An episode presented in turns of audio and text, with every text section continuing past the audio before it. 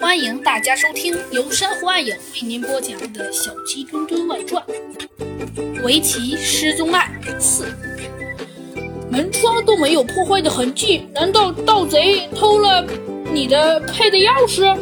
猴子警长的助手小鸡墩墩观察了周围的环境后说道：“这，呃，你这位飞机先生，呃，这是不可能的呀！我的钥匙从来不离身，谁能拿到呢？”安先生摇了摇头。嗯，这么说，昨天送来后，老馆长打开棋罐给你看了云子，然后你们离开，把礼物锁进办公室里。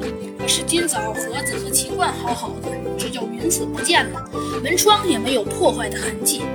猴子警长皱着眉头思考了一会儿。嗯。是啊，猴子警长，我对此也是百思不得其解呀。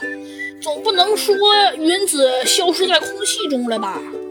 嗯，如果当时只有你们六个人在道场，那么窃贼很有可能在你们中间。呃，猴子警长，为什么是这样啊？如果小偷早就埋伏在道场里，等安先生他们离去后，他用万能钥匙，呃，打开门锁进行盗窃，不是也有这种可能的吗？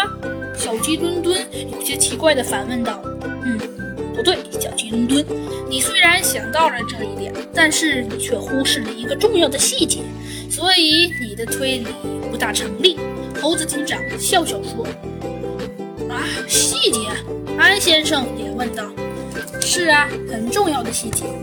所以我断定盗贼一定是在现场你们六个人之间。”说着，猴子警长对安先生说：“哦，对了，可以排除你和老院长，所以还剩下四个人：杨老师、司机、金老师和袁老师。”猴子警长说出了自己推断的理由，安先生和猴小鸡墩墩这才恍然大悟。